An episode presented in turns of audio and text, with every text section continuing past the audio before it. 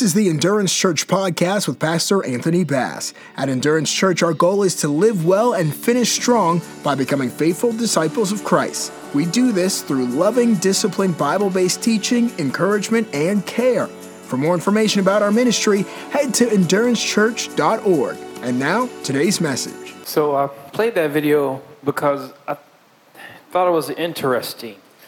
Um, I'm really excited about today's sermon, but the, the video was used to highlight determination.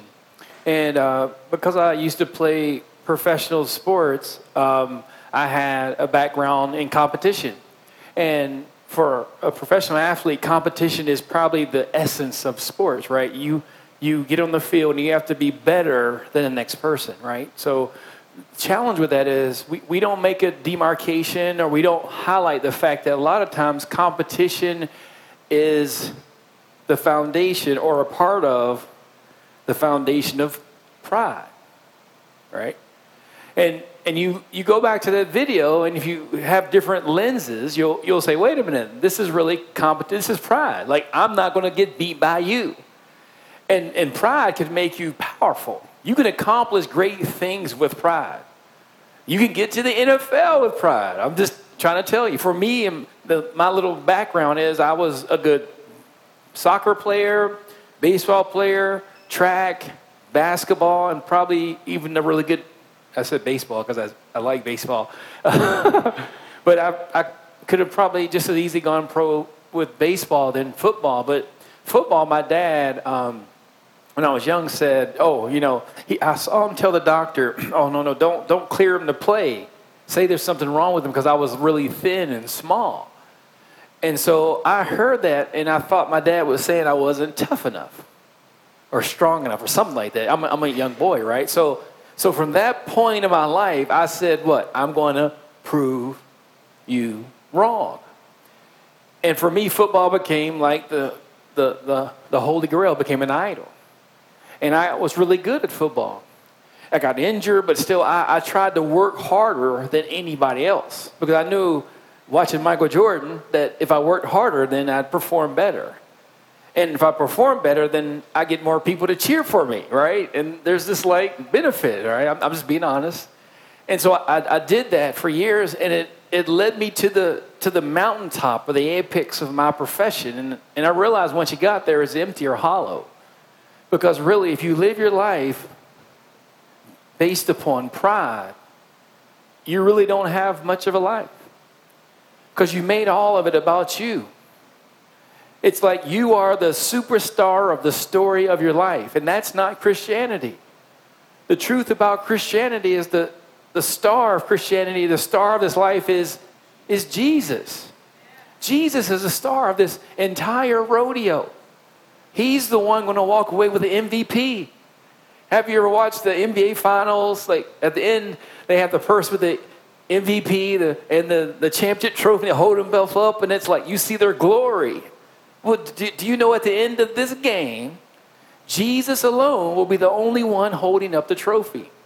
I remember uh, reading the book of Revelations and talking to my sons. And when Jesus comes back, he's going to have his angels with him. Do you know that? It's like 10,000 times. There, there's a numerable amount of people and, and humans who have been, in a sense, caught up with Jesus will come back. They'll be coming back in the resurrected body. And my sons and I, we have, and my daughters, we have conversations about what that body's going to look like. And I tell them, you're going to be like Superman. And they're like, yeah, I'm going to be like Superman when I come back. And I'm excited about that too. I want to be like Superman. And imagine the last battle of all history is going to take place. You're coming back with Jesus. And I talk to my boys, I'm like, oh yeah, I'm going to be fighting against the devil and the, and, the, and the demons and the bad angels. And they're like, they're telling me all the stuff they're going to do with their axe and their sword. And, but you read it, and you, do you see what's going to happen? It says, Jesus defeats with what? With one word. So they read it like, wait a minute, where's my role? Where's my part in the story? Like if Jesus defeats everybody with that's not much of a fight. And then their their shoulders droop a little bit. They're like, you telling me I don't have a part to play in the last battle? I won't get any glory in the last fight? Nobody will be looking at me? I'm like, no. In the end, it won't, it won't be about you. But, but, but the truth is, it was never about you in the first place. And that's the hardest part for us to realize. We live in a society today that says it's all about you. Have it your way. You get magazines specifically catered toward the target audience of you. You have Netflix, and you, get, you have algorithms that get the movies that you want. You have iTunes. You only have the songs that you want. And then you come to Christ and He tells you it's about me. And you have to learn to be okay with that. Because when it's about you, you're really saying the exact same thing the adversary said in the beginning. We'll jump into the text. We're coming from Ezekiel today. I'll be really quick, but this is to me one of my favorite parts of the Bible. Oh, when you can find Nate, because I'm going to need him really quickly. Do you know where Mr. Nate is, babe? No. All right. I can, if I can control it, you can go find him. Okay, go find him. Unless he's in the bathroom, then you leave him alone. All right. Got a quote from a, a, man. There he is. There he is. There he is, B. I should be. He's back. Plato says, Let parents then bequeath to their children not riches, but the spirit of reverence, right? And and we talk, we think in our family about legacy, about the responsibility of being parents that we pass on to our children. We, we, we deem that valuable. Like we deem it so valuable that my wife is a homeschooler. Like she stays at home and, and raises our kids and she buys books on character, right? Like she's like, I'm to do, do research on character because that's important. And so for us, our hope is even if I can't pass on money and riches and wealth and land to my kids, at least I can pass on my faith. And the one thing you don't want to pass on to your kids is, is pride. Ezekiel, you have to understand, Ezekiel was a prophet who was, in a sense, sent off in captivity with the first exiles.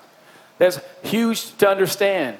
Because when Ezekiel goes off into exile in the Babylonian captivity, he has these visions from God once he gets into Babylon. And now, Ezekiel, after about seven, when he turns 30, he actually starts having these visions from God.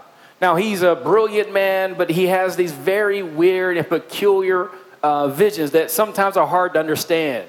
And one of the first things Ezekiel sees, he sees these like cherubim, these giant angels with wings, and there's wheels under them, and they're carrying this, this, this being on top of it, and a throne. And what is symbolizing is that God has left Israel. The Spirit of God is gone. And he's seeing this in this vision. And so, and, and then eventually what happens is after the Spirit of, of God leaves, then Israel falls.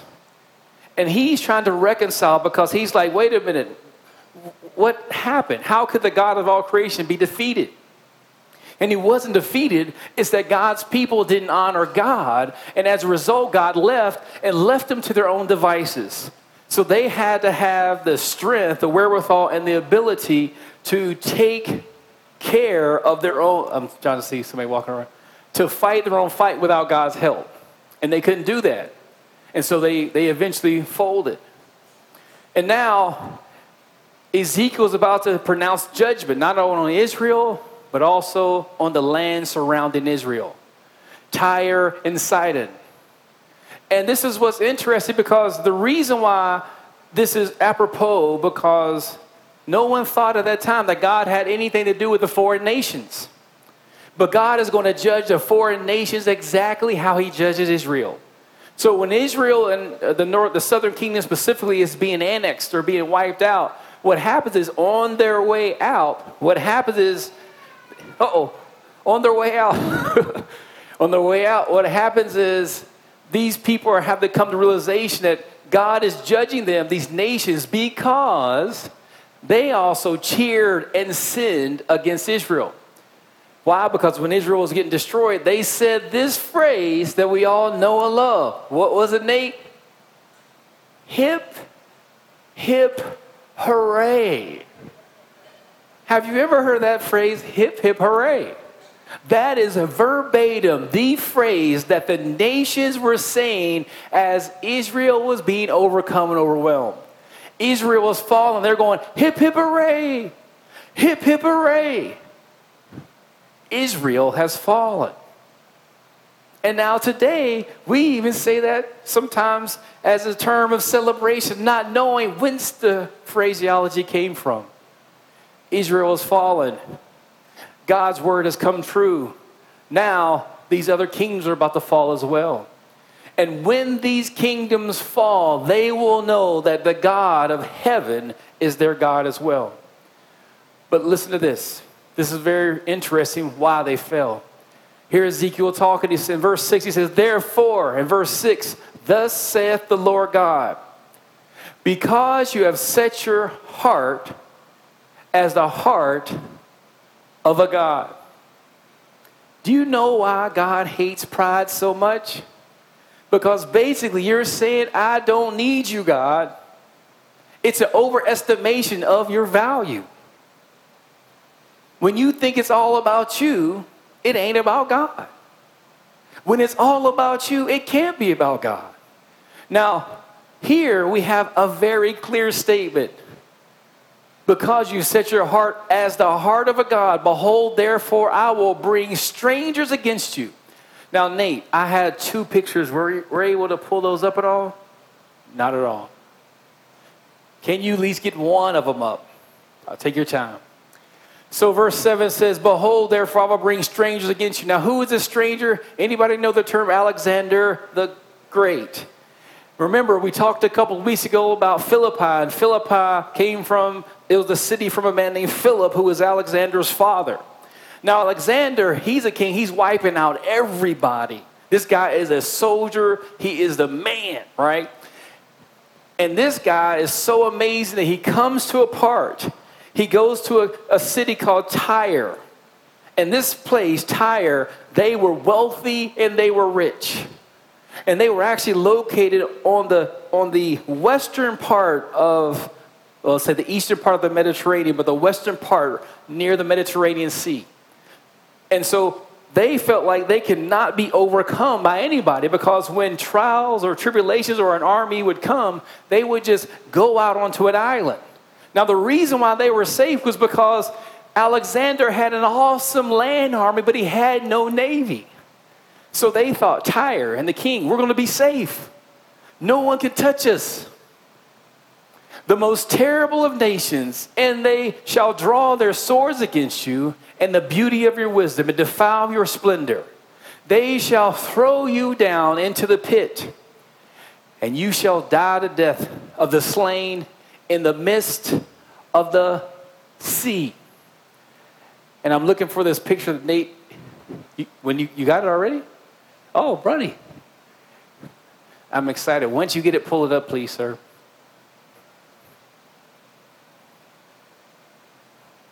I'm putting a lot of pressure on him. So you have to understand Tyre was very wealthy, very rich, Here's Tyre. You actually pulled up the wrong one. It's good. And here's Tyre. And what you're going to see once Nate finds the other picture is there's an island out here. And Alexander actually destroys Tyre. And he takes every piece of the city and he throws it out into the sea. And you're thinking, like, that's weird. Get this. And the reason why he threw it out to the sea is because he built a bridge. He took every single rock, every building, and threw and made a causeway from here to there. And Alexander destroyed Tyre that way. Now, this prophecy was done hundreds of years before it happened. Bless you. And this is God humbling this king of Tyre, this rich, great country. Okay, go back to the PowerPoint. Thank you, sir. That was worth it right there. I tried hard to find that picture. The reason why that's important because they were they were self-confident. They thought with their own strength, their own power, they don't have to worry about being attacked or overcome by anybody. But in the end, they were humbled just like everybody else because God always humbles the proud. Moreover, the word of the Lord came to me saying, Son of man, take up lamentations for the king of Tyre and say to him, Thus saith the Lord God, you are the seal of perfection. Now, this is going to have double meaning. Everybody knows, at first off, he's talking about the king of Tyre. But also, do we know who he's also communicating about? The adversary or Satan. A lot of people have misconceptions about God's enemy. His name originally was called what? Lucifer. He was the son of the morning star. He was actually the most attractive angel of all. He was more attractive, he was more brilliant, he was all this perfection. And this is why I have a hard time with life. Because sometimes in life we think, hey, you know what? I have flaws. And because of my flaws, God is against me. But I've come to realize that is the opposite. Don't you know when you have flaws, that's God's grace? Some people say, man, I don't look pretty enough. I'm not smart enough. I'm not fast enough. I'm not strong enough. But don't you know the temptation if you were strong enough, fast enough, smart enough, rich enough, how you could, just like Satan and the king of Tyre, say the same thing I should be worshiped. It's all about me. Now, you may not say verbally out of your mouth, you should be worshiped, but that's the spirit of pride. That is all about you. And when you think you've got it going on, you about to get it going on. Like there's going to be a consequence. God humbles all proud people. So here, you're going to see the description of the king of Tyre, but just keep in the back of your mind, this is what happened to Satan when he fell from heaven. Once again, you are the seal of perfection. He's referring to the king of Tyre and to Satan, full of wisdom and perfect in beauty. You were in Eden, the garden of God. Every precious stone was your covering. We talked about the precious stones about four weeks ago, right? Heaven, uh, God's city coming down, New Jerusalem. These are the exact same stones. He goes on, the workmanship of your timbrels and pipes was prepared for you on the day you were created. You were the anointed cherub who covers. I establish you. What he's referencing here is that the cherub were the highest of highest angels. And these angels were, in a sense, the rulers. They were the ones underneath God. And Satan was one of them. And this Satan somehow thought, I want to be worshiped like God. Why? Because he's the most attractive. Why shouldn't he be? He's the smartest. He's the strongest. He's the fastest. He's the sturdiest. Whatever great value you think you could have to be better than somebody else, that's what he was. And in the end, that attitude destroyed him.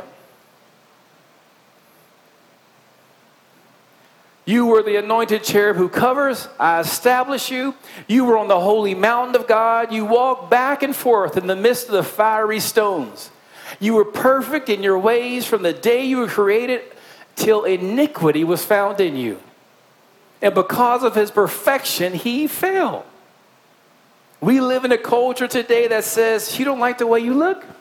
Just have a little surgery and you'll look a little bit better. You don't think you're smart enough? Your memory's kind of winding down? Take some pills. You'll be able to recall everything in an instant. Can I go on? I could go on to every single area of your life, and there's something there designed to help you be better. Your heart was lifted up because of your what? Beauty. Just so you know, these are my words. This is what the Bible says. You were proud because of your beauty. Because of your looks, you got lifted up. You corrupted your wisdom for the sake of what? Your splendor. And I cast you to the ground. I laid you before kings that they may gaze on you. So, what's happening here? Satan was caught up in pride because of his own looks. He began to corrupt himself, and God did what? Threw him down. Everyone caught up in pride will be humbled. God isn't doing it because he hates you, he does it because he's trying to protect you. Because right now, if someone was a killer, we would say that person is going to go to jail. We know the action is wrong. We can list a litany of actions that are stealing cars. We catch you stealing, you're done. But how do you know when you're lifted up in pride? Like, when do we call that out? Oh, you're proud now. You're feeling yourself. I saw you look in the mirror too long. Like, at what point do we say you're proud? Be careful. Do you see people getting set down in ministry because they're proud? Do you see presidents getting set down because they're proud? Is there any laws against people being proud? No. We encourage that in our country. We encourage pride and greed. And those two, the Bible says, those people shall not enter the kingdom of heaven. So, what do you do? This is just a warning, not only to Israel, but to us today. It says, And there shall no longer be the pricking briar or a painful thorn for the house of Israel from among all who are bound to them who despise them. They shall know that I am the Lord God. So here, now we skipped all the way down to verse 24. After God has judged all these neighboring countries, God's like, then you'll know I'm God. And then they'll know I'm God. And eventually these places fell. And at that point, people turned to God because of judgment. We live in a day today where I can't say this, these groups of people were punished. This earthquake is judgment from God because people will annex me, they'll destroy me. You can't say that. You can't say God's judging people. You can't say that tornado is because of God's judgment. We can't say that today, but they were saying that then. There was a cause and effect, clearly. As a result of their pride, God judged them.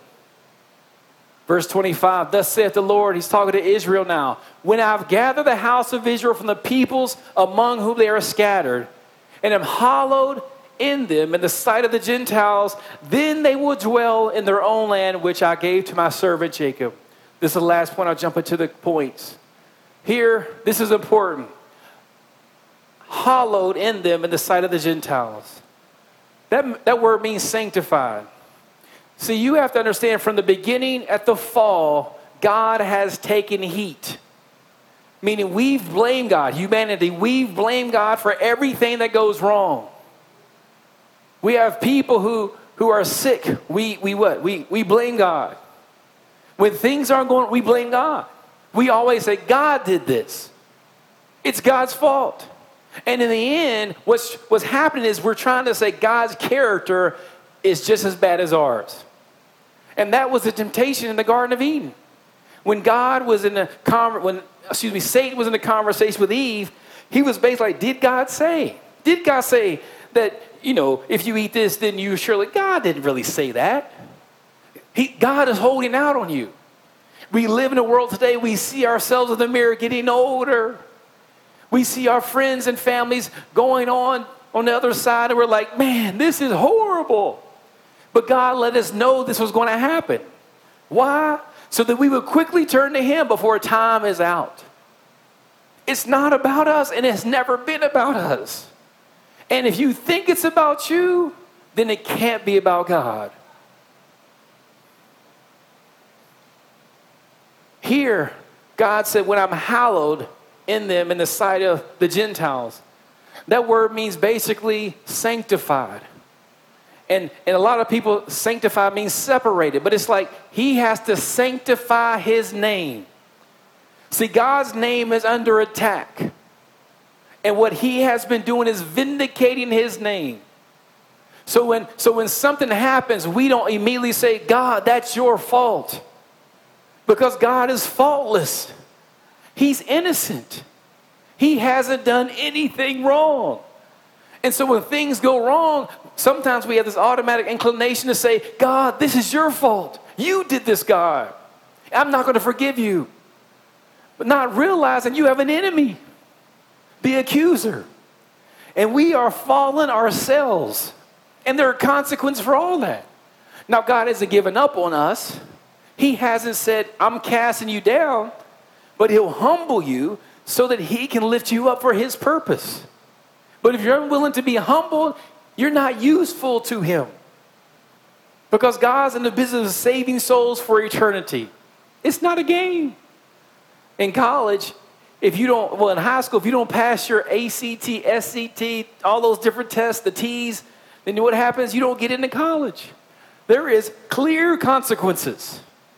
If you are in pride, there are clear consequences. Because in the end, when you say become the governor and you did it out of pride, people take on your same disposition. They try to do it the same way. And in the end, they haven't given God glory. You haven't given God glory. You've made it about you and not about God. Last scripture. And they will dwell safely there, build houses, plant vineyards. Yes, they will dwell securely when I execute judgments on all those around them who despise them. They then they shall know that I am their God. What's being communicated here? At the end, when all this is done, the people who remain, those who are faithful and those who are humble, will know that He is God. It just takes faithfulness, it takes humility, it takes resolve. Point one humility is a primary attribute of those who have decided to worship God in the spirit and in truth. Humility. Humility comes from the word dirt. And I remember when I discovered this, I was in the NFL at a Bible study. And I saw the word humble. I looked it up in the original and I said, dirt. And I said, oh my gosh, we are to be dirt. And then I remember talking to Chris Carter, and, and he responded to me saying, No, that's not what it's saying. It's not saying you're dirt. And I'm like, But that's what it says right there. And I left it alone. Because to acknowledge your dirt is to say, What? You're less than what you think you are. That's what humility is. Pride is thinking you're more important than what you really are. Have you seen the destruction in our relationships because of pride? How many marriages have ended because of pride? Because of pride. Who's going to be the first person to say they're sorry? Ain't going to be the proud person. Hey. Come on. Have you seen relationship destroyed? Who's going to be the first person to say, okay, I need to, we need to fix this. We need to go to counseling. I ain't going to counseling. Ain't nothing wrong with me. Ain't nobody gonna look at my head. Like, who's gonna be the person to humble themselves to make this relationship work? Humility. Humility is how you distinguish yourself from the world. The world is based on pride. Man, that person is driven. That woman is driven. Like great motivation. They're going to be successful. Jesus said, What is it if you gain the whole world and lose your soul? Because some people don't realize sin is a product of pride. I, don't, I haven't found one sin yet that isn't steeped in pride. The person who thinks, I don't have to do what God says, or you start justifying it, right? You start justifying sins, well, things ain't necessarily going the way I want. So I'm going to do it my way, and, and, and I'll be okay because God understands. I've heard people even say God wants them to sin because they're not happy, because it's all about you being happy. It's pride. I haven't found one sin yet that is not steeped in pride. Well, shoot, I could do that. Remember Moses when his sister and his brother were saying, Shoot, is Moses the only person that can hear from God? Humble yourself for Christ's sake. I remember my humbling process. It was a long process being humble.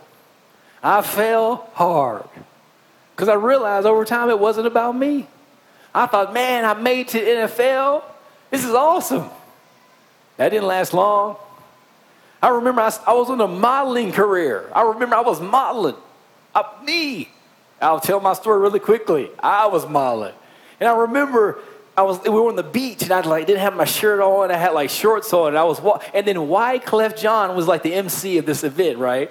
So I'm like Fuji. And at the time, like the Fuji, you may not know the Fuji, but anyway, woo. Oh, okay, okay. So anyway, we were going out there and I'm modeling. I'm thinking this is the greatest thing ever. I'm gonna be so famous. It's about me. And then the guy who came before me, this guy I didn't know was acrobatic. And this guy came out there doing flips and cartwheels, back flipping, doing a, he did a flip in the air and spun and landed in a split and come up and pointed to me. And then walked off. And this is all I got. And I was like, everybody's like, boo. And Wyclef Jean was like, come on, Anthony, give me some, give me some, Anthony. He was, oh, Anthony's whack. And I was like, no, done. And my modeling career came to an end. I thought I was a man. I remember somebody said, oh, you should be in the movie. I was in the movie. I was like one of the four main characters. I'm just being real. This is not real. This is real. In the movie. Now, I'm never you the name of that movie. Don't ever watch it. I was one of the four main characters. I'm like, yeah, I got a like leading role in this movie. They're like, okay, I'm, I'm practicing, right? I'm practicing my line, my one line. I, I got the script, I had one line. I go to the set one day. I do my one line on one day, and I'm done. I showed the movie to my parents. They were so embarrassed and ashamed for me. They're into my acting career. It wasn't about me. God in my life has always given me limits because He loves me, y'all. Don't think that you're, because you're not the best, that you're not eternally valuable to God. I think in the end, we're going to be tricked and deceived. Those people who are the most attractive actually are to be the ones who are least effective. I don't think good looks are just a blessing. I don't think so. Why do we need to humble ourselves? So that He can use us to influence people to turn to the one true God. If I want to have wisdom, I want somebody who's been through the struggle and still loves Jesus. If I want to know somebody or who knows Jesus, I want to know somebody who knows about God. I want to see somebody who's been through the fire and suffered and still loves Jesus. That's why when, when you all show up church, I'm always excited. I never, like every Sunday, I'm like, I don't know who's going to be there, but I'm going to show up anyway. And today, like Jared's wearing a T-shirt because the baby threw up on my shirt, and the music, like, like this is a day. Like I'm thankful that you, because it's not about being beautiful here, because we ain't got that. We don't have a pretty building. I wish we did, but in the end, it ain't. A, it ain't about that. Because people, when they come to you and say, "Why do you go to that church?" You say, "Because I love Jesus." And let me tell you what, it's not because of the building or that pastor, because he sure don't have a. I don't want to do be like him at all. I want to. Now, I'm not saying you're not going to be an actor, an actress. I'm not saying all that. You may be the greatest actor act of all time. I'm just saying for me, that's not what I was called to be. So I humble myself so God can use me. And when I humble myself, He has lifted me up for His glory. Pride and humility never move in the same direction. Pride is eternally going in one direction, and humility is eternally going in another direction. And the two will never meet. And so if you see somebody who's a proud, if you're in a church that the pastor's proud, understand that that's not the direction you want to go in.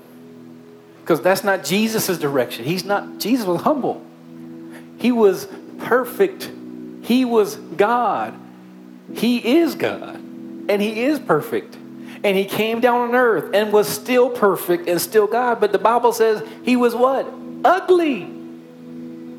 The Bible says Jesus was ugly. You think I'm lying? You go to Isaiah. The Bible says he was unbecomely. There's nothing about him that we liked. And why is that so? There is a spiritual truth there. God doesn't want us to be attracted to him for what's on the outside. It's about your heart. pride is all about your heart. And if it's all about you, there's some work that needs to be done. There's work that needs to be done. Remember, humility is the key to the treasure chest of your eternal future.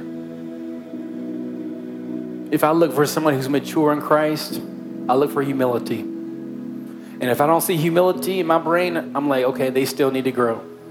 I don't care how much you know, how much you've accomplished. That's my demarcation line. Are you humble? Do you have a proper estimation of who you are? That's not our culture, you all. That's foreign, that's alien. But it's right. Humble yourself so God can lift you up. I pray you learned something today. I pray that this actually makes a difference. I pray you can apply this to your life. The safest place to be is to be humble in God's hands. Let me pray for you. Can we bow our heads? Father God, I thank you for this opportunity, Lord God. I thank you, Lord God, that we don't have to be perfect. You are. I thank you, Lord God, we have the freedom to acknowledge our flaws. Thank you that that pressure is off of us, Lord God, for being so so perfect because we can't ever achieve that. But Lord, we look to you, the one who was and is perfect It always will be. And we depend upon your grace today. Is there anyone here today that you don't know Jesus Christ as your Lord and Savior? And you know you need Him. You know you need help. Well, every head is bowed and every eye is closed. I ask you to raise your head really quickly, raise your hand and put it down, and we'll pray for you. Is there one you need Jesus today as your Lord and Savior? Is there anyone here today that you walked away from the Lord and you want to come back to Him? You know you're straying, and you know you want to get back home. If you're here today, well, every head is bowed every eye closed. I see the hand. Can we bow our heads and we'll pray? Father God, thank you for this awesome opportunity, Lord God. I pray, Father God, that you bring all of us back to you. I ask you, Father God, to, to restore and refresh those that did raise their hands. Draw them closer to you. Help their hearts, Lord God, stay focused. Help their minds, Lord God, stay diligent. And help them, Lord God, put you first above all things. In Jesus' name we pray. Amen. This has been a presentation of Endurance Church. For more about the ministry, head to endurancechurch.org. Follow us on Twitter at twitter.com slash endurancechurch and like us on Facebook at facebook.com slash endurancechurch.tv. Remember to live well and finish strong.